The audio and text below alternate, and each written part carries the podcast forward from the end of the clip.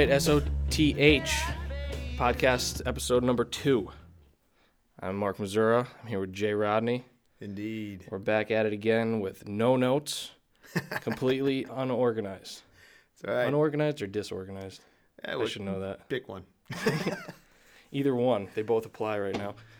But we've got a few things we're going to talk about today that, you know, we briefly discussed earlier. And uh, I think we'll just run with it, go from there. Um, It seemed to work out last time pretty well. Yeah, yeah, it wasn't too bad. We got some good feedback. I uh, I had a few people talk to me in person, say they listened to it, and we got a pretty good number of listens on SoundCloud. It's not. It's only on SoundCloud right now. It will eventually get on iTunes.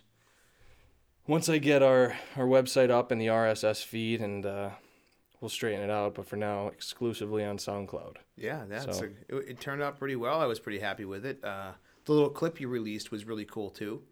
Uh, I got a lot of positive feedback on that too, and it was just enough to kind of whet the appetite for anybody who's interested in it. Yeah, I think so. Uh, so seeing it on Facebook and, and stuff like that, and uh, you should. Uh, was it? Did, did you post that on Instagram also?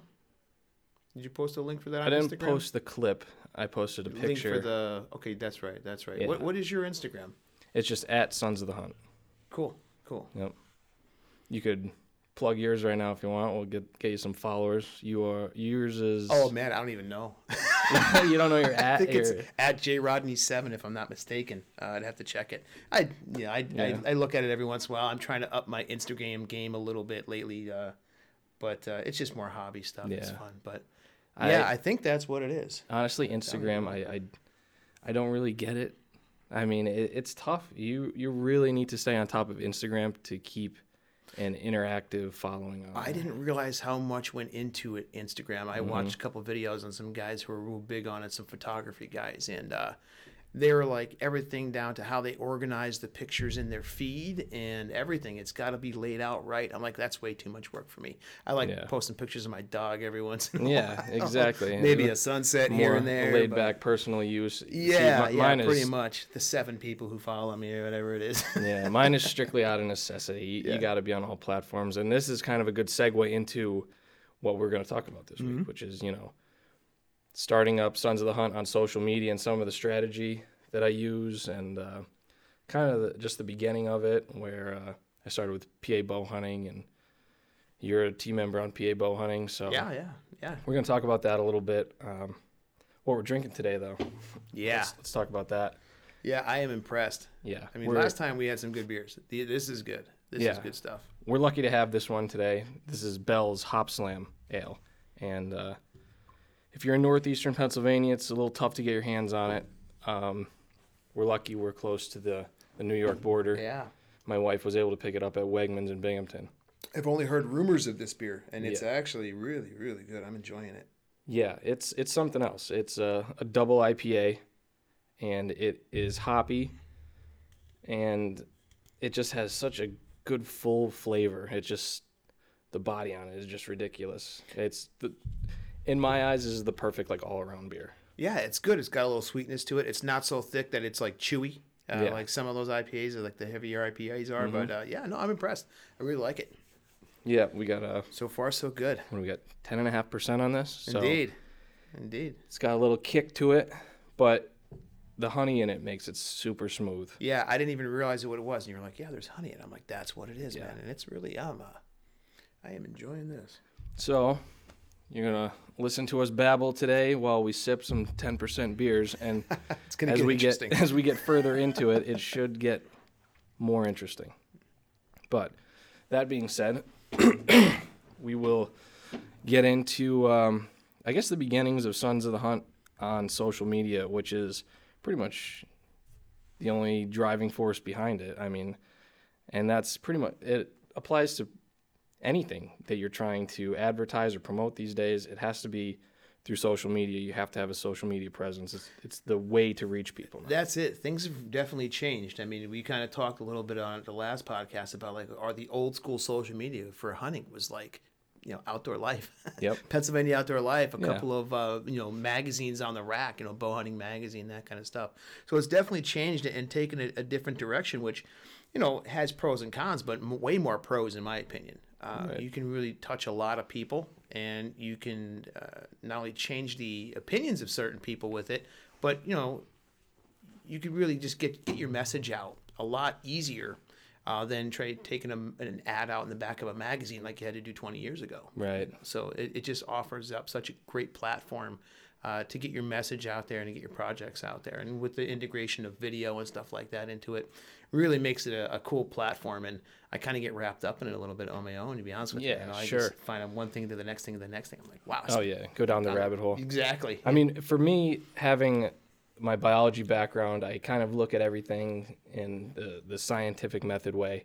You know, I'm kind of analytical, so I, I I do look into our insights and things like that. But just looking at the trends, if you pull yourself away, you could get a really good sense of an entire community's, you know, if they're leaning one way or the other on something. Sure. You know what I mean? So it's really a good tool to gauge the hunting community with because you could see, you know, you'll get a hot button issue in a group and then Oh, yeah. you could uh, gauge kind of where everyone stands. And Yeah. it's, you- it's useful though if you're going to use that in a marketing. oh, absolutely. So It's, it's, it's almost predictable in a way. yeah, uh, absolutely. You can kind of cater cater your content to uh, to the market a lot easier. Uh, makes research a lot easier, anyhow. Uh, Right. Again, than it used to be in the older older days. I hate to say even that term, older days. I'm 42 for crying out loud. But yeah, I mean, that's kind of how everything works. But the way I ended up getting into social media as far as my, I, I don't want to call it hunting career. I mean, I've always, you know, I've been hunting my entire life. But I started realizing, I would say, geez, it was probably a year or two after I graduated college, and my my place hasn't you know, fallen in line yet. I didn't find my solid job. I was working a couple different jobs. And I was pretty miserable, even though I got, but the thing was, I got to hunt a lot because I was working a couple different part time jobs. And I thought one day to myself, I said, you know, if I could do this and try to cultivate something, some kind of experience, because that's actually how my career started you know, I, I made a sacrifice. I took a job with an environmental engineering firm for almost no money, just the experience. right. With 10 months of that, you know, I transitioned that into a full career with American Water. Right. So I wanted to apply the same thing to, you know, a possible hunting career. So you need to build some kind of portfolio or a resume and have some kind of experience. So what I did was uh, I was cruising the bowhunting.com forums one day and I saw it was an application for a Pennsylvania based social media team.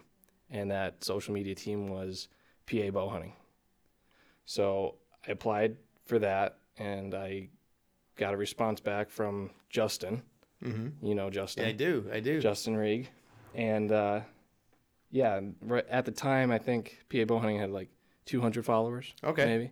Wow, that's some time ago, huh? It's really grown since then. Yeah, I'm, I'm thinking this was, it's probably 2004. Wow. Yeah. That long ago. See, I'm still new No, not PA. 2004. Excuse me, 2014. Oh, okay. All right. Yeah, yeah the 10% are kicking in. Indeed. But but yeah, 2014, I would say, I I applied, and uh, that's really how I got my feet wet, and I just started pumping out content in every form. You know, I had some some articles I would post, and a lot of photography and some videos. But that's really how I learned how to interact with social media in the sense to just to get feedback and just to get engagement. And uh, that kind of transitioned. It got to the point where we, we grew. Geez, I don't know the exact dates. Again, you know, we're talking 2014 to 2016. We probably went from 200 to like, I don't know, 14,000 maybe. yeah. So currently today, you know, we stand at 17,000. Yeah, yeah. We're just under 17.4 right now. Right.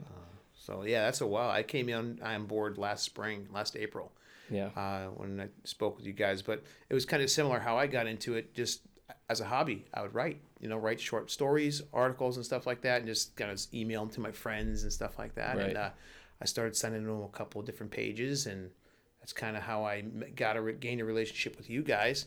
Uh, then we, you and I started talking a little bit, and Yeah. uh, we ended up meeting at a concert once, and Yeah. uh, just kind of just you know, built a bit of a friendship, which is really strange because I've never built friendships online before. Right. You know, and it was a Yeah. new thing to me, new concept. Uh, now I have friends of mine that I consider actual friends that I've actually never met Right. Yeah. uh, through social media, which is, you know, if you told me that 20 years ago, I think you're crazy. Bizarre. You know? Yeah. But it's the norm. Yeah, and it's it is absolutely. I mean, and and ninety percent or better of those people are through the hunting community.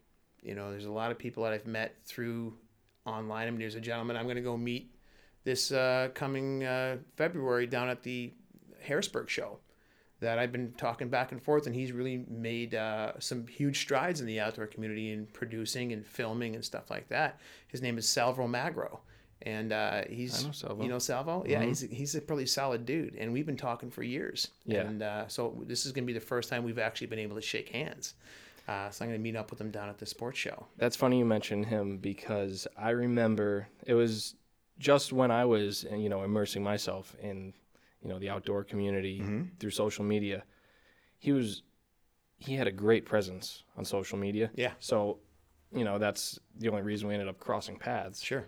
And um, I remember the one time he posted a picture. He, he was, it was like almost a social media interview. He had his tie on, and he took a picture, like did the selfie, and he kind of listed his resume just in the post, Sure. and you know he was looking to get a job filming. Yeah. I, I couldn't be six months later. I think he he had it. Yeah, I- yeah, I- he's- he's done- He, he was Um, filming with um If I'm not mistaken, he was doing some work with Chip City. yeah yep And uh, so that turned that panned out for him. He's got a, actually tomorrow morning at I believe 9 a.m. is his first show. Uh, he did a, a, a series, and it's coming from the outfitter's perspective. So it's a hunting show from the outfitter's perspective. interesting. And uh, it's called, I think it's Killing Buck Outfitters. We're giving him a little. oh yeah, that's there. that's uh Brad Snow. yeah, yeah, Brad yeah, out in Ohio. Yeah, So uh, he's he did that, and it it airs tomorrow. I think 9 a.m. on uh, Pursuit Channel, if I'm not mistaken. yeah, So I Awesome. got the, I got the DVR set. nice. Yeah, check it out. See how it, see how it goes. Yeah, I'll have to check it out. I have Pursuit Channel. Well, uh, he's not too far from us either. He's up in New York. Yeah, right? yeah. New York. He travels through the area pretty frequently. yeah. Yeah. But he has uh, he has some interesting stories that he tells. I, I definitely suggest following him through social yeah, media. yeah. yeah, He's a character. I don't have I don't have all his tags here. I wish I did, but Yeah, Yeah. just uh, yeah. I- Honestly, just search Salvo Magro, and it's spelled just like it sounds, and yeah, you'll have plenty popping up keep you interested. but he's such a good example of Exactly. you know just you know, feet to the ground, nose to the grindstone, man, and and You gotta put yourself for out there. himself. Yeah, absolutely, absolutely. But yeah, coming back to the social media side of it, I mean, you know, you meet a lot of people this way, and it's interesting, and and that's kind of how I came across uh, you guys at PA Bow Hunting, and uh, it's been an absolute blast being a part of it. Uh, and then here you go, I ended up on a podcast with Yeah. uh, Sons of the Hunt. It's pretty yeah, cool. we're hanging out in my basement recording a podcast now. I mean, Drinking it- great beer. yeah, the way the way things solidify, it's it's something else. I mean, it, I don't want to make any kind of you know bold statements, but it I, I have a hard time seeing cable television shows staying super relevant. Right. Eventually, excuse me, the main you know the the the main form of entertainment is going to be following just social media strictly because here I have my setup myself set up right now that we have a podcast. I could produce full length films. I could produce shorts. I could produce photography. I mean, people get the complete, you know, 360 of everything I'm doing. Right. So think back in the day, like when the juries were starting up, if they could have done that and they Right. documented everything that they did, there's so much there, you yeah, know? a lot that we were not privy to. instead of just putting everything they had into 22 minutes of film that aired, Right, you know, right. for a half hour show. Yeah, it was much tougher back then, no doubt. Uh, but the, I don't think the pool was as deep back then either. That's true. Yeah. You know what I mean? Now it's everyone's everyone's a hunting TV star. Yeah. You know what I mean? And uh, there's there's some good ones. Uh, I just came across a young group of kids today. Where I'm in a film film community site on uh, Facebook, and he's like, "Hey, got new software. This is my first little teaser. Check it out." And it was really good. And these are kids that are like 19, 20 years old. Oh yeah. and they did a nice job. You know, and they weren't out there shooting huge bucks. They were shooting doe. They were shooting small bucks, but they were doing it with archery tackle. Uh, they were doing it with muzzle loaders. They were doing it with rifles. I mean, it was just there wasn't it wasn't really pigeonholed. You know what I mean? They Yeah. kind of spread it out there like we're hunters, and this is what we do. And Yeah. it was decent. I mean, this the shot shot setups were pretty good, and the music was a little overwhelming. Right. But you know, it was like really heavy, cinematic. You know, orchestrated. You know, and I was like, wow, that's a little much. But other than that, I mean, they did a really great job. Yeah. So there's a lot of people out there doing it, you know. So back when the Drurys were hitting it off, there might have been hundred people making a run at it. Now there's thousands, thousands making a run at it. So, but good for them, good for all of them, you Yeah. because a couple of them are going to make it and they're going to do well for themselves. And who knows if you can do that for a living, hey, more power to you, Oh, especially if you can do it your way. That's true. That is true. Uh, to segue off of that, um, so there are a lot of people who have something like that going online, but what I want to do is I want to try to provide value to anyone listening to this podcast because I know that there are so many people who want to do this, and I could I could let you know what I did, you know, as far as how to establish yourself and how to contact companies, which is uh, which was my next step after you know I kind of established myself with PA bow hunting. I had that you know that little tidbit of I helped grow PA bow hunting from 200 followers to you know 14,000 at Right. the time. So I had that you know that little tidbit so people knew that I understood social media. And the way I kind of manipulated that was I started writing to companies. And I remembered about doing that after, uh, geez, I think I was 13 or 14. And I have a Remington 835 Ultimag. And I think it was my second Remington season. is- was- who makes that? The Alt 35. That's uh, is it Remington? I I think it's Remington. Maybe. Or is it Winchester?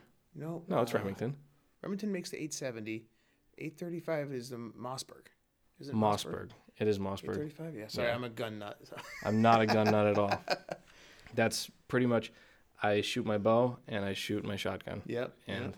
That shows you how much I know about it. Yeah, I've seen. I remember. I think I remember. I saw you had a picture of yourself looking down the barrel. You had a different camera angle. Yeah.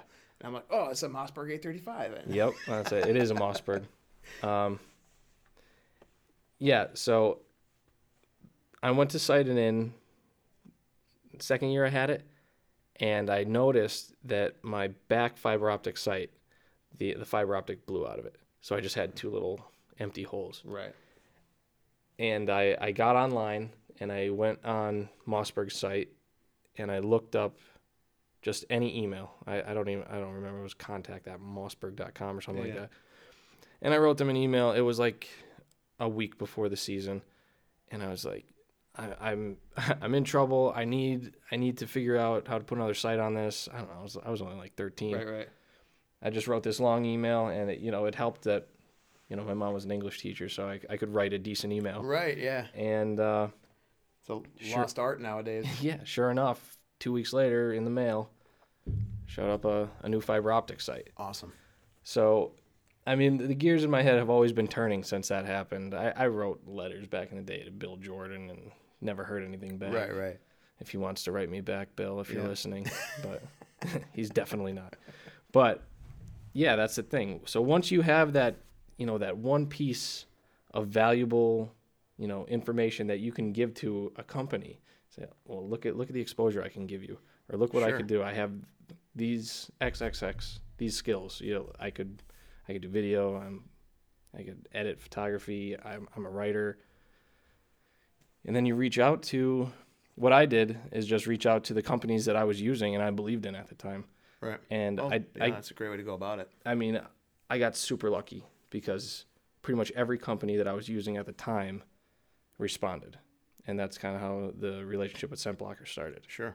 So it was I was just really lucky. I wrote, you know, I kind of poured my poured my heart out in the email to Scent Blocker because I was wearing them since I was, you know, 12 years old. Right.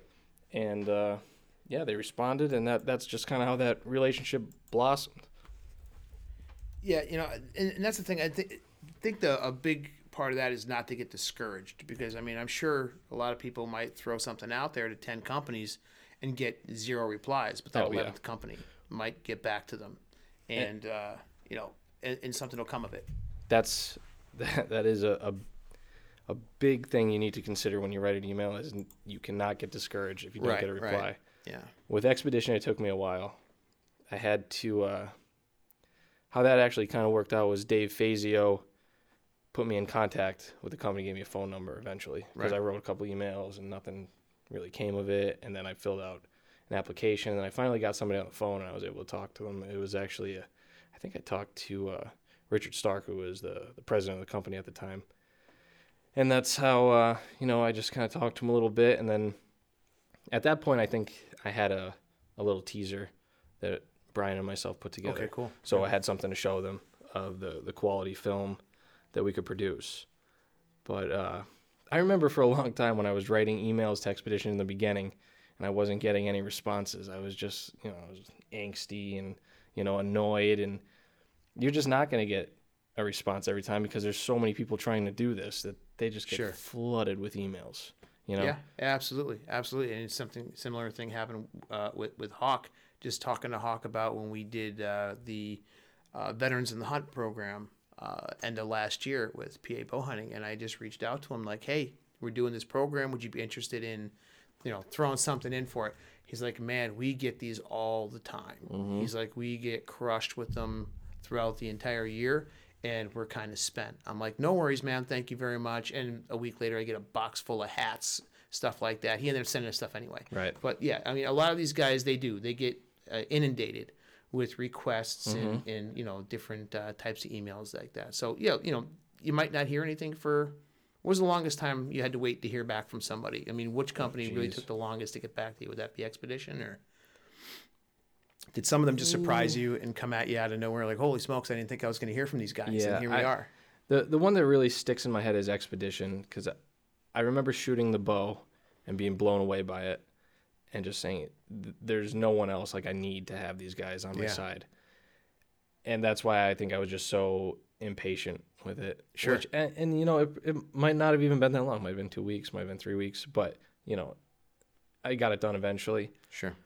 But it, I don't know. Maybe I'm just an impatient person, I guess, and it was just something I wanted to get done, just because I'm, I'm so driven to make this thing work. You know, when something you know is taking its time, it's like I don't have time for this. Let's let's get it done. Well, you know, there's something to be said for that. I mean, there's a lot of people just kick back and go, ah, well, it didn't happen. Didn't happen. you know, blame yeah. the world. You know, it just didn't work out. So yeah, Yeah. persistence is, is clutch, uh, especially when it comes to this type of thing. When you're trying to put yourself out there and you're trying to gain some recognition, I mean, you just can't let up. You Right. know what I mean? And and it'll pay off. You know, Mm-hmm. Obviously it did. You, you're doing pretty well with it. So, you know, to share this with everybody uh, is pretty cool because I had no idea either.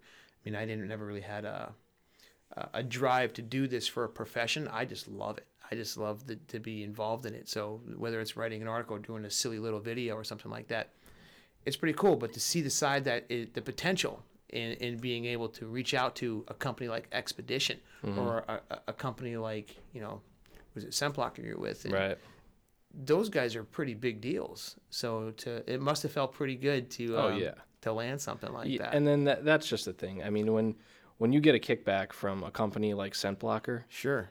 just such a you know well-known company, huge in the outdoor industry. Yeah, yeah, absolutely. It's just it just you know it puts you on another level, like your confidence. Well, it validates. You know, it validates everything you've been doing, all the work you put into it, and, and the you know, all the times you sent those emails out. It just validates the work you put into it. So, Right. and it inspires you to kind of continue on and, and try and build on it. So, Sure. So yeah, it's. I think that's a, a, a great point.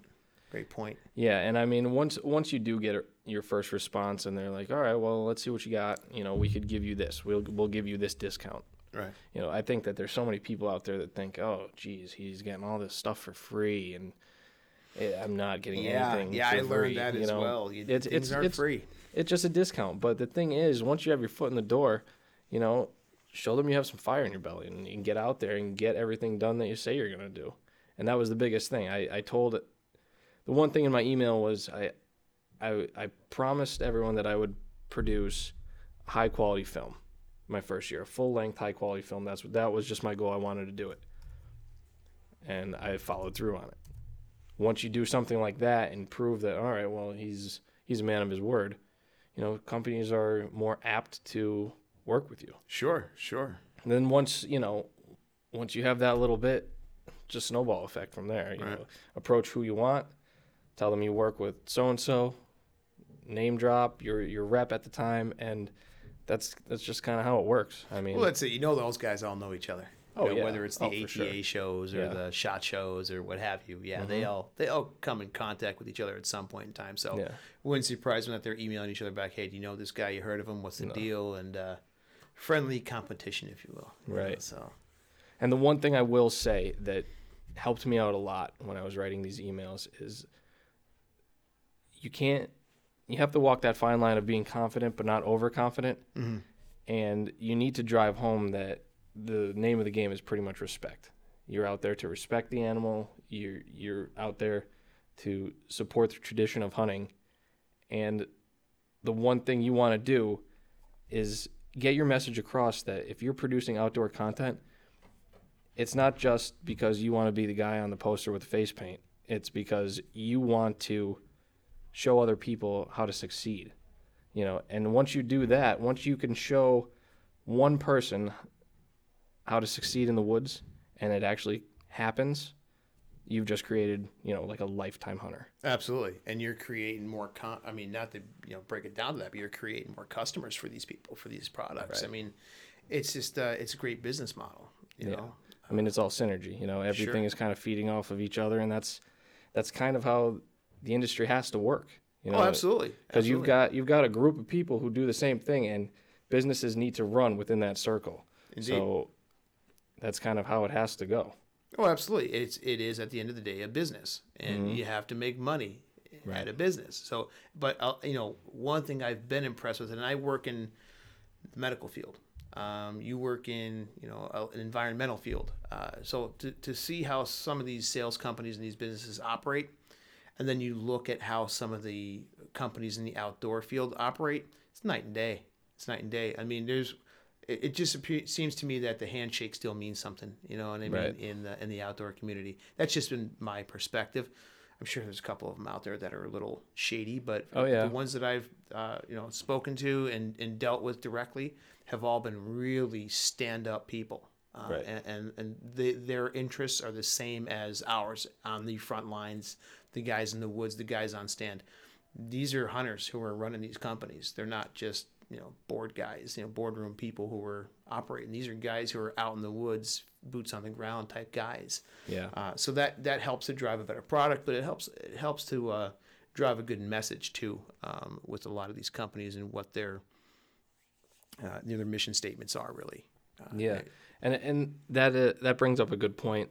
That I know that there are so many people out there who want to do this type of thing, and they will go after every single company that is out there. And I'll tell you what, there's a lot of really good companies out there, but there's also a lot of really bad companies Oh, out no there, doubt. and and they're not going to last. And then you kind of affiliate yourself with a company that you know is going to fizzle out in a year, and then it just kind of I don't know, it just tarnishes, you know, what you're willing to do. I would say approach the companies that you want.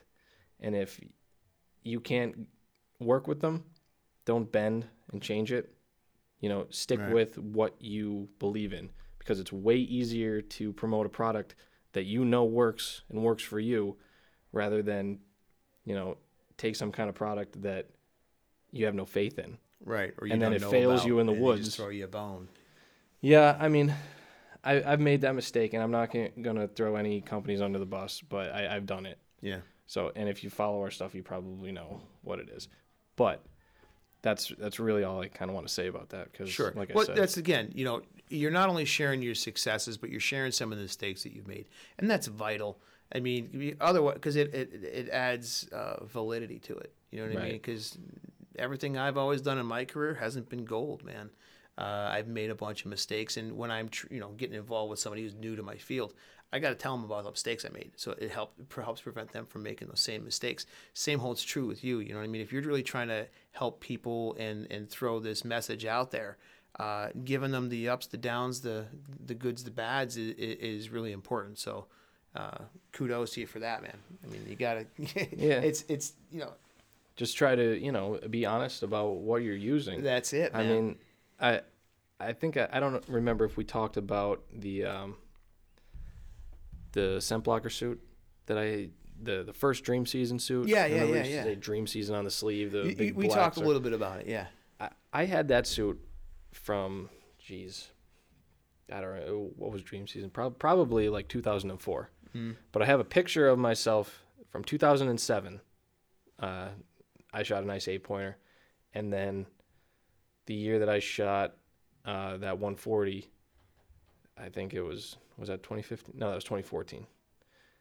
Same suit I was Yeah. wearing. So I mean, that's seven years of, you know, I hunt pretty hard. Like I, I Yeah, hunt yeah. a lot, and that suit held up, man. So something like that, it's easy to promote that. Sure. Sure. I mean, Absolutely. It, it just you know, you you put those pictures side by side. What better you know review do you have than that? So something that you actually believe in is way easier to promote, and that's pretty much that. that you got to live by that guideline if you're going to try to do something like this. sure. Sure. But I think we should uh, take a little intermission here. I think I just heard the camera click off. All right. Good deal. So take a break and. Uh,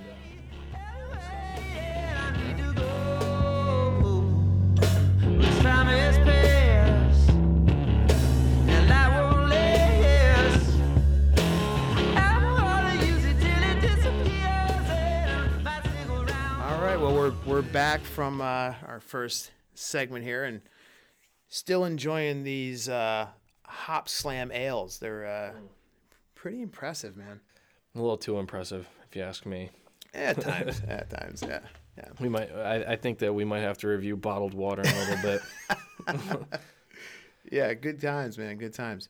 Uh, you know, back in the first segment, you kind of talked a little bit about uh, creating lifetime hunters and, and uh, kind of building building brands through that that measure and stuff like that. And you know, looking back at some of the things that we have opportunities to do through what we do, is to get different people involved. I mean, uh, the, looking back statistically, I mean, we're looking at about seven percent of the country who actually hunt. So these brands that are out there are looking to grow their market, if you will, and uh, that comes down to people who do hunt and and and people who want to uh, introduce people to hunting, uh, whether it be uh, getting a kid out there hunting or introducing even an adult uh, who's never done it before but might be a little bit open minded to it. Um, I think the, the biggest way to do that, and I- I'm sure you would agree with that, i with me in that, is uh, through food. Oh yeah, Um, I, I, I've, I've cooked venison for a few people, and they're like, "Holy smokes, where do I buy a tag?" right. Yeah, I mean, we were talking earlier before uh, we started recording that my wife had venison before she met me and did not like it. I had to convince her to try it again, and once she tried it, after you know, I processed it and I prepared it, it was a different story. She Sure. hated it prior. Well, that's it. My wife was the same way. You Yeah. know, yeah, she she knew a little bit about hunting. She could care less either way. Um, but you know, get seeing seeing somebody get so intimately involved with it, um, in in the harvesting, the processing, the cooking.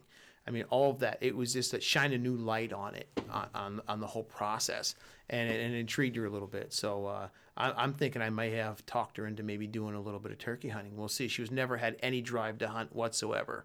Uh, but I, she'll never kill a deer. I don't think I'd be able to get her to kill a deer. I, you know, it's it's funny you mention that because we've had the same discussion recently, and I think that she's on board, and I think that she will kill a deer, because she's hit a deer with her car before, Right.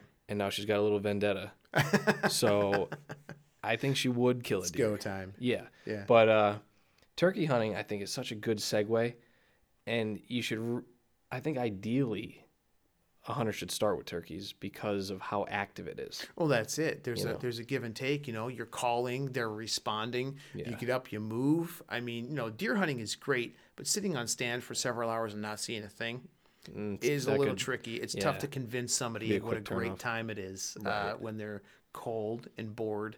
Uh, turkey hunting's a different ball game. It, the weather isn't usually all that bad. Yeah. Um, you know, you're calling if you're in a good spot and they're gobbling. You know, there's that interaction. uh, it, it can really turn somebody on in a minute. Uh, and to just to see a turkey do its thing, uh, that was one of my first, imp- you know, I guess I would call successes in the field was to get out and do some turkey hunting and see one come to the call and strut around the field and the sun hitting it just right. And it's one of those moments you just don't forget.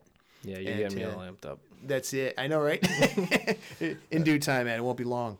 Uh, but but to expose somebody to that, I mean, we we stand on the shoulders of those who showed us and those who showed them, and it's not only an opportunity for us, but it's almost almost uh, you know a, a requirement. I mean, it's al- we- we're almost required to do that. I mean, to introduce somebody. You don't want to force it on anybody, No. of course, but you know, somebody who's neither here nor there. I mean, they're kind of somewhere in that valley of the the great divide between the hunters and the the non-hunters and the anti-hunters.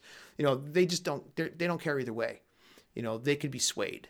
Sure. You know, there's plenty of stuff out there, plenty of media, plenty of propaganda out there to sway them the other way towards the anti-hunters. Right. Um, so for us to get out there and say, "Hey, man, try a piece of my de- my deer jerky," yeah. you know, or "Hey, check out this turkey hunting video that I did," Yeah. you know, or see this, you know, the ghost, you know, the Yeah. the, the first uh, thing you put out there, uh, full length anyway.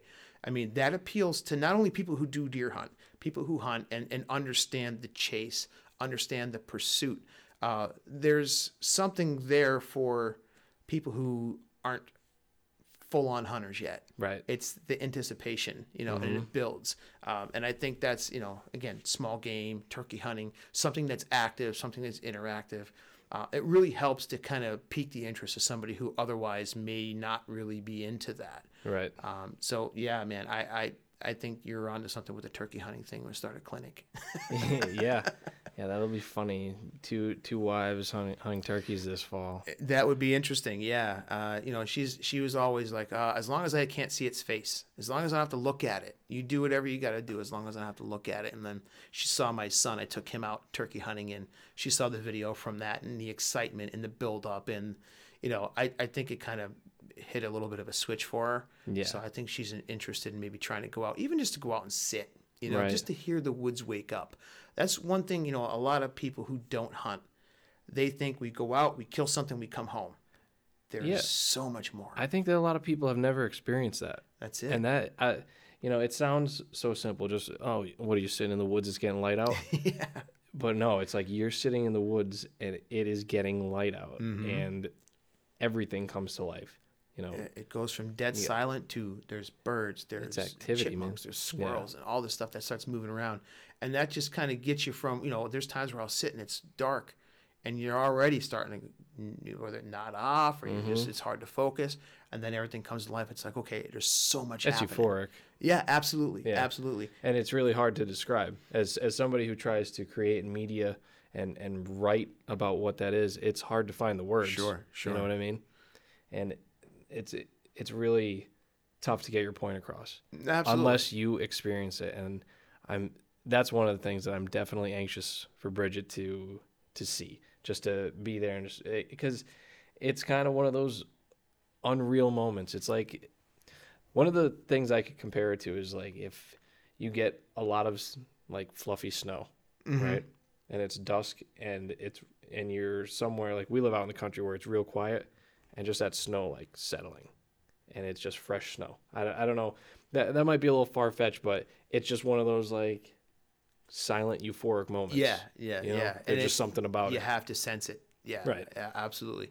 You know that, and the the first time that you're sitting and that morning silence is broken by a gobble that's oh, less than hundred yards from you. Oh, Unreal. Holy moly, man! yeah There's And I nothing mean- like it. How, like you were saying before how vividly do you remember your first successful turkey hunt Oh my goodness, yeah. It, it's, it was 2000, uh, a year 2000. I had hunted them for years. We never really had much success.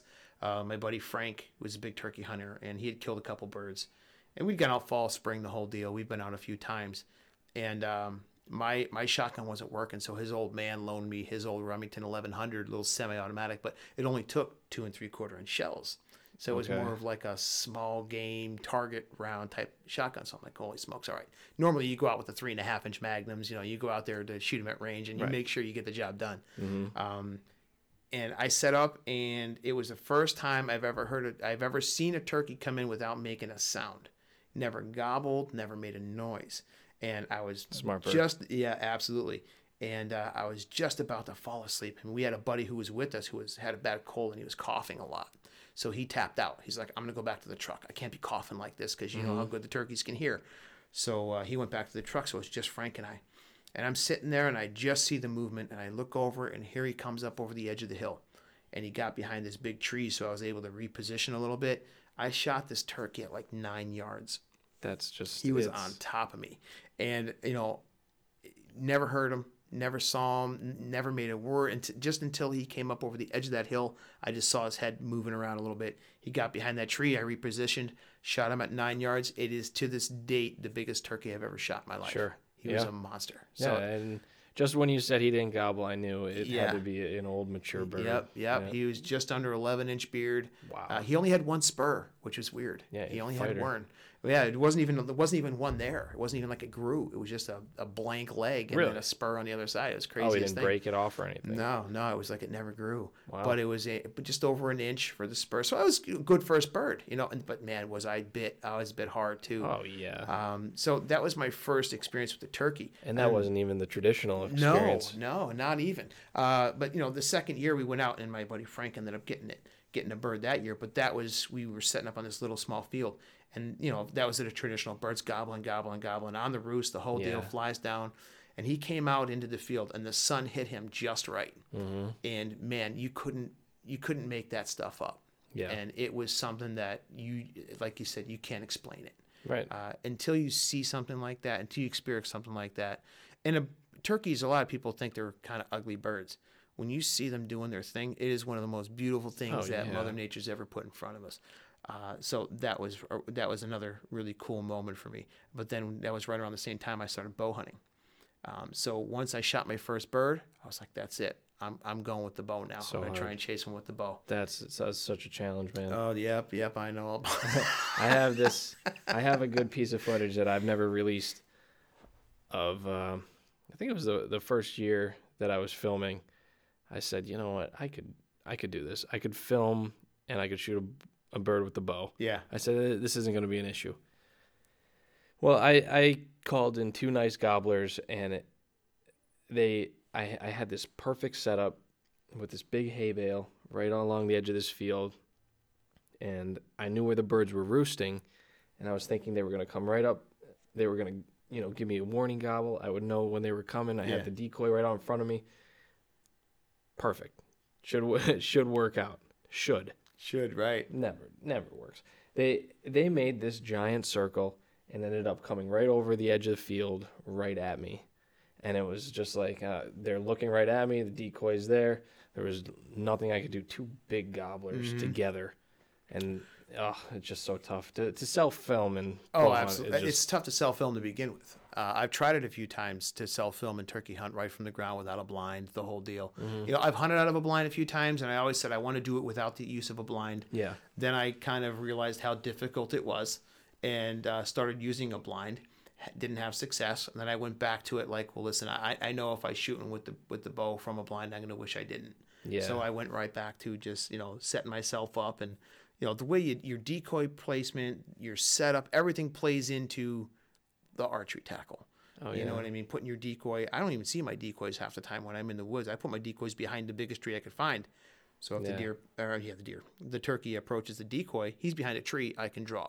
Right. Uh, you know, it's it's a challenge, no question. One of the, the things I love most about turkey hunting with the bow is is is how humble they make me. oh yeah I've been made a fool of so many times by a air quote stupid turkey. stupid walnut brain bird it's yeah, ridiculous Yeah, they've made a fool of me They're many a not- times. they're Many a times. uh, but again, the the challenge that lies in in turkey hunting is a lot of the times what could be a great opportunity to expose somebody to that because of the excitement, because of the morning, because of the time of the year. Mm-hmm. There's so many variables that roll up into that to to try and help expose somebody to that. And in that, you you gain a partner. Uh, Oh, yeah. You gain an ally. Uh, You you gain a soldier, if you will. Oh, yeah. uh, for hunting and con- conservation, and uh, Lord knows we need it. Oh yeah, absolutely, absolutely. I uh, I do look forward to uh, bringing Bridget out this this spring. I mean, I think we're kind of in a honey hole with the new house here. Yeah. Like I've seen a few of your videos with them uh, with their head under their wing, trying to stay Yeah, warm. I That was mean, crazy. they're just constantly around the house. Uh, This once we get a little bit closer to the spring, it's going to be Mm-hmm. interesting because I feel like we're just gonna not be able to sleep with all the gobbles around Oh, here. I know it. I've got a trail cam out back, and it's just there's probably 15 different good gobblers. Like Oh, that's you know, fantastic. 10 And- inch and- beards. You know, that's huge, man. Being to be able to provide adequate opportunity. You know, I've hunted some state land where I went out and I didn't hear a peep the whole time. I'd spend weeks That's trying tough. to That's a tough drum day. up a bird on state land. You know, and then I go to some other areas. Uh, my buddy Damien and I that hunt with. Um, I had these birds so patterned, man, on a piece of state property. I mean, I actually was able to film them flying out of the roost right into our decoy spread. I mean, they came Nice. right to where we wanted them to go. But he was calling for me and filming, and I was bow hunting, so I just could not get him close enough. And that's just it. I mean, you can get close, but no cigar. You know what I mean? But it, but there was no way I consider that a failure No way. because we were able to set up where we needed to be. The birds came right the way we wanted them. We technically outsmarted them, but we just didn't seal the deal. I just couldn't get that bird close Yeah. enough. Um, and and that was just one of the best days I'd had because we had so much success in regard to our scouting and our setup and all that stuff. That alone is enough to give you like a, all right, man, this is awesome. I'm gonna try and get get back at this. you know Yeah. what I mean. And that's one of those scenarios that kind of debunks the uh, the defenseless animal Oh, I know it. argument. I Like know it. You don't realize how many defenses they actually have. And you gotta watch out, man. Those turkeys have killed many a man. It's never us. So. And it, and it's it, it's mental warfare though. Oh, it is. You know? It really is because it can drain you, especially when you decide you're going to make a run and you take vacation time and everything in Oh, turkey yeah. season, and you spend days on end sitting from sun up till noon. Uh, you know, for, was it the second half of the season? Now you can you can hunt till uh, Yeah. dusk now, so that's great. I'm dying to um, kill in one hand. bird. But on the other hand, it just makes me sit out there that much Yeah. longer. Yep. Uh, it makes my sit that much longer. But yeah, man, it, it's just an absolute blast. If I had to give it all up uh, and hunt only one thing the rest of my life, it would definitely be turkeys. Yeah, you mentioned that, and and I do agree to a degree. Do agree to a degree. Yeah, I know, right? I, I love my deer. I love my venison, but uh, you know, as far as the hunt itself and the pursuit, It is. It's a chess match. yeah, You know, and Absolutely. it's it's such a game. Like, I I I have such vivid memories of just you know chasing turkeys. Like I know what he's gonna do every day, and it doesn't matter. Mm-hmm. Yep. You know, he, he he'll do something different. You know, Yeah. it- he, he'll be in the same area, but he will do something di- just a little bit different. He'll Yeah. circle around, or he'll go this way, or, or my my favorite, the most frustrating thing is a hen intercepts him. Oh, the the day that you think you've got him coming in, and all of a sudden, you know, the hen starts clucking, and you're just like, come on, yep. can I Yep. catch a break? You just can't, and that's it. Uh, this will be this year will be my 16th year bow hunting turkeys. and I have yet to shoot one in the spring.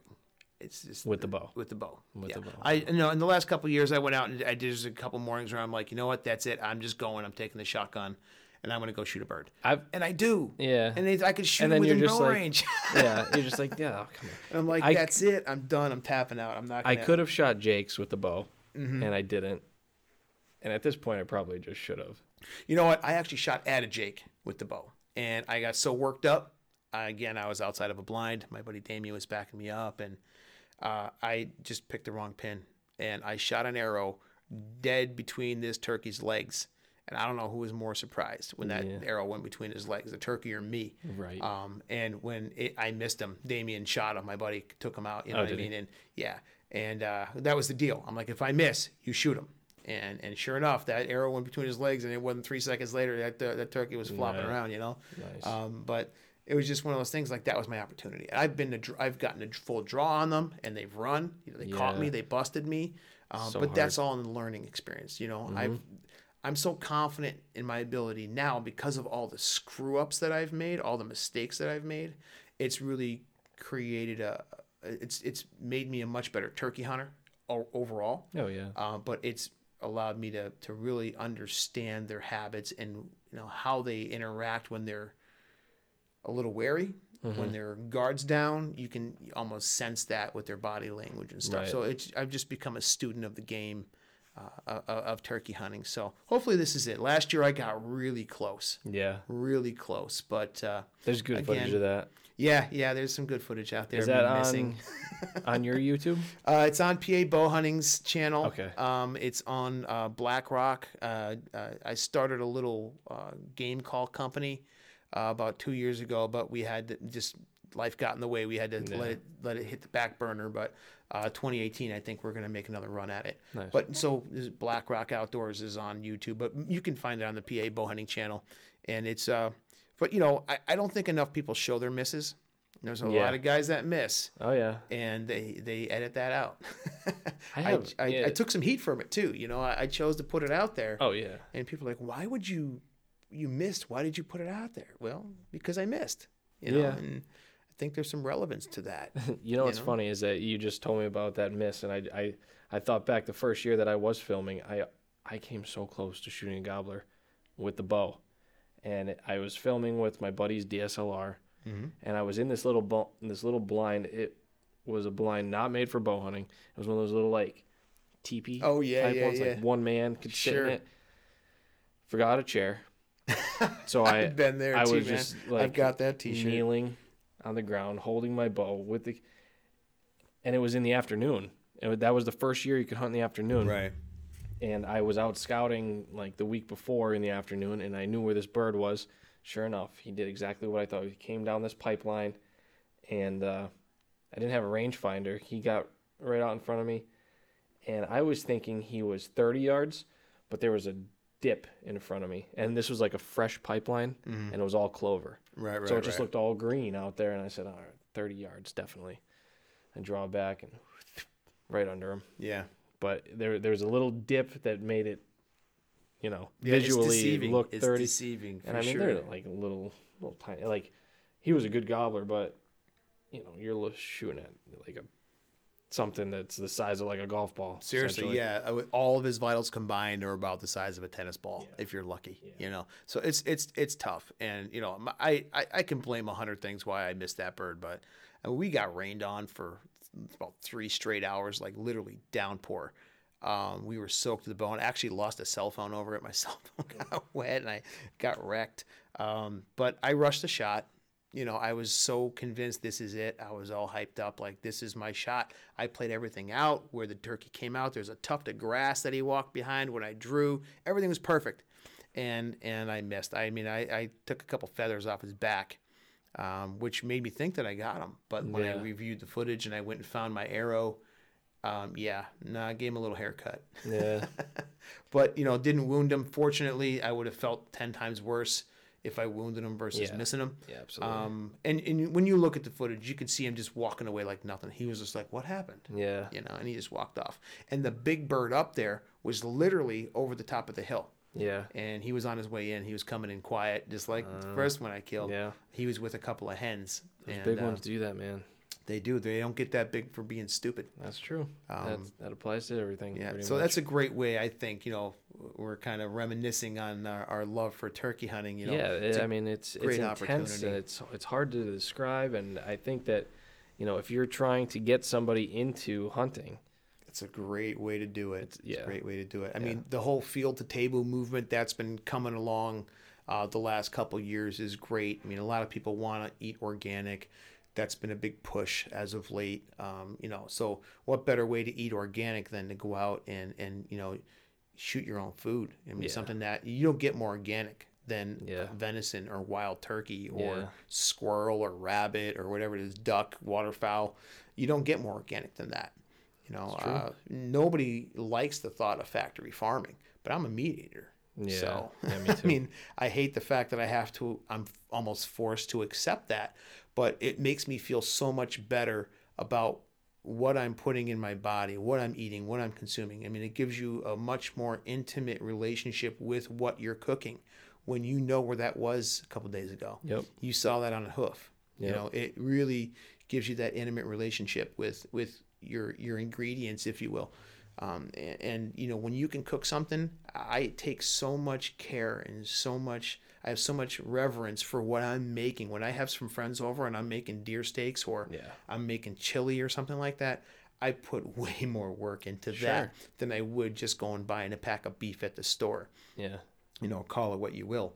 But uh, yeah, it really uh, it just elevates every sense in, in in that regard. So you know, field to table, people want to eat organic, go get a hunting license, Yeah. go get your food. You know Yeah. what I mean? And there's something to be said for that. And I, I mean that that ties right in with you know the in the last episode I said I don't want this to be just strictly a hunting podcast. Mm-hmm. I want it to be a lifestyle podcast. Sure. And that I mean that is a lifestyle. That's that's a lifestyle choice. You know, Absolutely. the way you eat.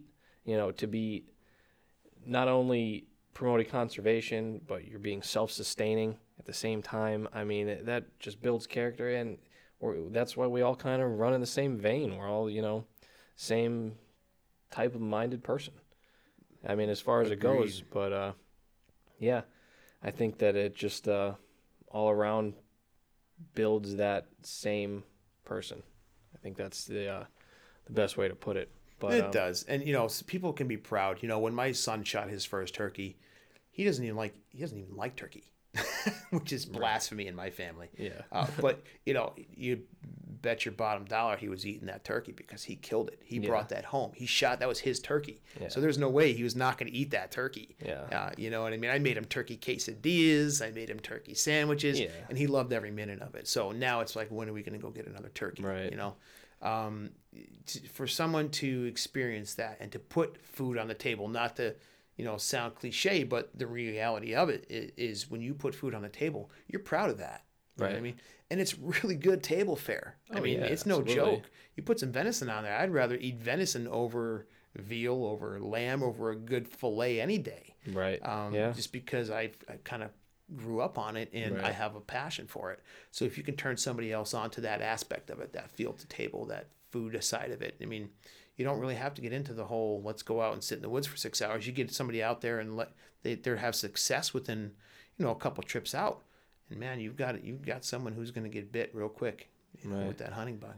Yeah, that's uh, it's interesting that uh, you know you took your son out because that was that was another one of the things we talked about last week. How you know my dad went to extreme measures to make sure that you know it happened for me in the woods Sure. with the bow, turkey hunting. You know, I I I shot a deer my first day deer hunting. I shot a turkey my first day turkey hunting. Like it just he just he made sure it happened. Yeah. So in that sense, do you think you took any, let's say, out of the ordinary measures to make sure that your son was successful the first day, or did you do anything know, different? I, I made I took measures to make sure he was comfortable. Right. You know what I mean? Because he was seven. So I Yeah. made sure that he had snacks. Um, you know, he got to carry his own backpack, but his backpack had a blanket in it. Um, it had snacks in it, stuff like that. Um, we didn't bring any electronics. I know some people are real big on letting them play video games and stuff like that, and I'm not opposed to that because honestly, there's going to come a day where I'm probably going to take them deer hunting. Right. And if I can have them play on my phone, play some Angry Birds for a little while to keep them Right. involved. You know what I mean? I have no qualms with that because Yeah, I no. get it. They're kids. But um, yeah, no, he slept for a little bit. He took a nap. You know what I mean? We were in a box blind. Uh, we had comfortable chairs. So I, I, in that respect, yeah, I took some extra measures. Um, but I mean, I knew the birds were going to be there. Whether they're going to be there that day or not, it's a toss of a coin. Right. Um, but we lucked out. yeah. There's certain things just out of That's it. We had a couple of Jakes come through. Um, it was really neat though because it, it was it was the whole experience. Um, I built the turkey call just for that day, uh, so Right. he had that memory, and he still has it. He still keeps it. So with, with, with- I kept the fan of the, the Jake that he shot. So I'm going to kind of mount the the fan with the turkey call, that whole deal, because then he has something that he can look at and go, okay, well, I accomplished that. Yeah. And you know he'll remember that I was involved in that. When he gets older, he can get his kids in it if he chooses to do so. And it's just you're just paving the road. You know what I mean? You're you're building a legacy for someone when it comes to children um, that it's gonna it's gonna give them an out. You know, a way to unplug, a- an opportunity to, to do something completely different. Because you you know, I'm, a lot of people out there know that the, you know the kids of today. I hate to sound like an old timer, but it's way different than it was. You Oh, know, yeah. everyone's so hammered from every direction with social media, with technology, with all that stuff. And, and, and to get out in the woods and unplug from that, it's a whole nother experience. Some people like it, some people don't care for it. They're bored with it. There's not enough. Uh, what's the term I'm looking for? I mean, they're not. Uh, in, it's not as not as intense as they need. I mean, they're not. Uh, you know, hitting from all ends. you Right. know? Yeah. Some some people just don't take to it. I guess. I mean, there's just certain things that you know are appreciated by some people and not appreciated by others, Right. and But that, you, that's to it. each their own. And that's it. You know, you don't know until you try. You Yeah. know, my grandfather took myself, my brother, and my cousin out to the woods. Right. My brother and cousin could care less, Right. but he gave us all that opportunity. yeah. I took it and ran with it. Yeah. Those guys were like, mm, whatever. You know, I'm gonna play video games. I'm gonna. Right. I, and my brother got into cars. My cousin, he just got into other things. You know, so I kind of really stuck with it, and uh, there was no looking back. Yeah. So to give somebody the opportunity, if I took him out and he got that turkey and was like, eh, whatever. Yeah. Well, at least he had the opportunity to do it. Right. But it paid off because now he's diehard. You know, he wants a part of it all the time. Yeah. You know, uh, we're going to take a gentleman out who's never turkey hunted. Uh, Damien and I are taking a gentleman out this spring.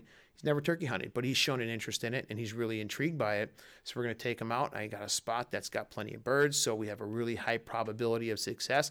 We're at least going to hear them, probably see them. Hopefully, he gets a shot at one. Yeah. But and if he does, I might be creating a monster. Oh, I'm sure.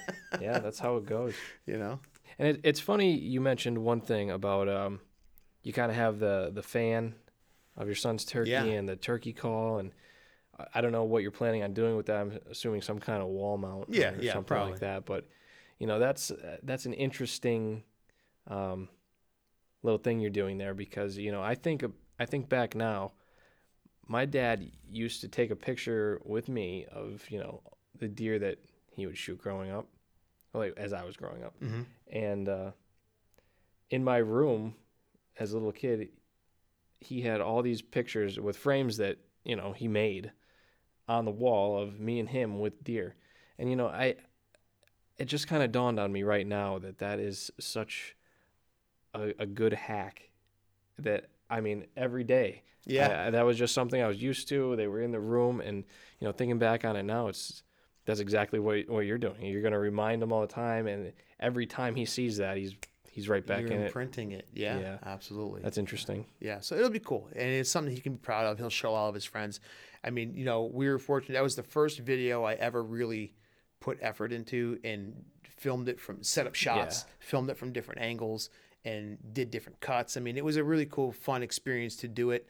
Uh, and shout out to Damien for helping me with that. He did a lot of the filming. He'd run ahead of us while we were walking down a pathway and get us walking in. Yeah. And you know, he did a lot of work in that regard. Um, and it's something that he is so proud of, even though he had nothing to do with editing that video. right. He's so proud of it that, you know, every new friend he makes, he's got to expose them to that video, which plays into now where I've got him as a soldier, like we talked before, you know, he's really pushing that, pushing that lifestyle Yeah. uh, onto his friends. you Yeah. know. So it's, uh, it's pretty neat. Uh, I have a friend of mine who's never hunted before, never hunted, never fished. His dad was a big golfer. So he golfed his whole life. Well, now his son is interested in hunting and fishing. He's like, Jay, you got to help me, man. He's like, I don't know the first thing about it. So I'm like, okay. Um, he's he can go under the mentor program. So he wants to deer, deer hunt. So I'm like, this summer, this spring, we're going to start scouting. I'll take him out, get him involved. We'll get him out. Hopefully, we can, he can shoot a deer, and we're going to see. I mean, it- a lot of people they get all up up for it until they moment comes. yeah Um, so the whole trick there is not putting the pressure on. Like if you want to shoot it, shoot it. If you don't, don't. Just watch it.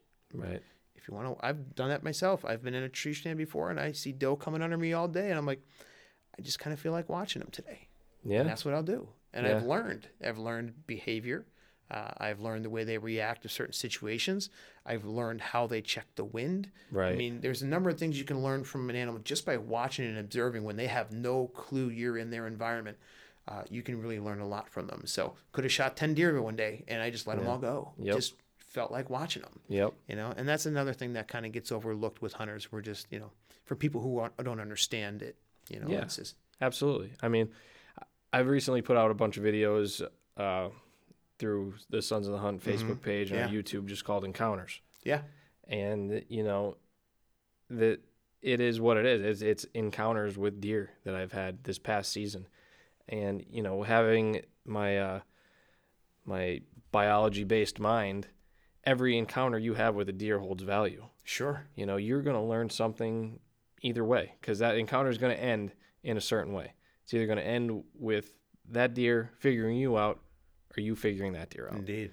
So it's it's going to go one way or the other. And every time you encounter a deer, it's great if you can make some kind of note. And filming is just one of those things that is automatically doing that for me at this point. I mean, I used to take I used to take a lot of notes. I used to write a lot of things down. Sure. try to keep track of how many deer I would see. A lot of uh, my old tree stand locations. Uh, you know, the bark is carved out, and I've got hash marks and things like Right, that. right. And I That's would try cool. to. But I mean, now it's to the point like you have endless, you know, resources at your fingertips. You could Oh, keep it. notes on your phone, and like I said with filming, you know, I, I have.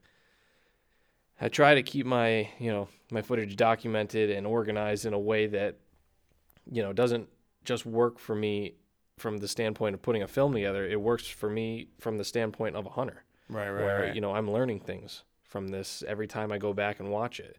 You know, I pick up different things every time I look at it. You know, Sure. I see something different, and it's good to have that empirical data that you can put together and gain some knowledge from. And that's I part of the fun of it. You know what I mean? It's it's fun to go out and have success and bring home a deer, bring home a turkey, bring home whatever it is you're after. Uh, but if you can bring home knowledge, I mean, it's a win. You get out of the house and you spend some time in the woods, it's a win. You know, and my and again, I keep talking about my friend Damien, but you know, he has this little saying, "Hey, we got out of the house today. We had Yeah. success. That was a good day. We got out of the house." Um, you know, you, you over you, you really put way too much emphasis on the success and- and being the kill it's gonna get it's gonna be a rough ride, you know. Because if I if I shot something every time I went out, yeah, I'd have a lot of a lot of stories to tell. But Right. it's a it's it's a very small percentage. I mean, we spend a lot of time out there and put in an awful lot of work for such a, a minute section of that, a little fraction of a moment where we loose an arrow or pull a trigger that little tiny moment in time is why we do all the work and and why we put in such effort but that's part of the fun is putting that effort in and, and doing that work and being out there and being exposed successful or not Right. you know Right. Yeah. So the the last thing that you you said there, you know, again, it just like I said, this is a lifestyle podcast, and it's not just that it's a lifestyle podcast, but everything we just said develops that certain kind of character. indeed I mean, just like you said with gaining knowledge every time you're out. I mean, that makes you a certain type of person. That, that molds your mind in a certain way. It makes you inquisitive. It makes you look for more. It makes you learn things. I mean, it. it I don't want to say that it, you know, developed my brain into the type of scientific method type of thinking, mm-hmm. But it, it kind of does. It kind of naturally puts you in that state where sure you're looking at cause and effect, you're analyzing that, and then you're Mhm. trying to figure out what to do because of it. Sure, it helps develop empathy. You For know what I mean? When Yeah. when you're out there and you know, you see something that just causes you to understand the way things work. Right. Uh, Yeah. Whatever it may be, you know, it, it really underlines life in general. You can really take a lot out of the woods and apply that in your everyday Yep. you know and uh, that's one thing that i really really strive to uh, teach my kids and to show them and, and to give them the opportunity to learn and whether it be one of my kids or a friend or a friend's kid anybody i mean if you get them out there and expose them to it and give them an opportunity they may stay Yeah. they may go but if they stay you did the right thing Right. either way you know Yeah. Yeah, you did your part in developing, you know, a contributing member of society, essentially. And, you know, you can't knock somebody for how they got there. right And if it's hunting, then, you know, more power to you, That's I it. think. You know, it's you're you're doing something that is altruistically good for society, even though, you know, not so many people agree with the way you got there. it may be perceived as a roundabout way, but Right. uh, I'll tell you what, you don't see any more yes sir, no sir, yes ma'am Right. than you do in the hunting community and the way that that whole uh, genre and that that demographic uh, interacts with their their elders, their their peers. Um, you know, there's a lot of respect there, and I think that comes through. Um, so you know, I have no I have no problem kind of pushing my kid through that lifestyle Yeah, uh, because it's going to pay off one way or another. that's you right. know?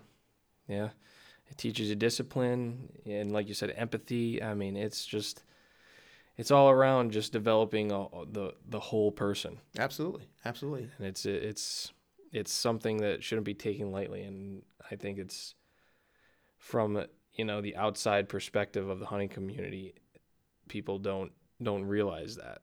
No, hundred percent. That's why you know we, we like I said earlier. You know we stand on the shoulders of those who came before us, and it's our obligation to kind of pass on that spirit, pass on uh, the integrity of what we do.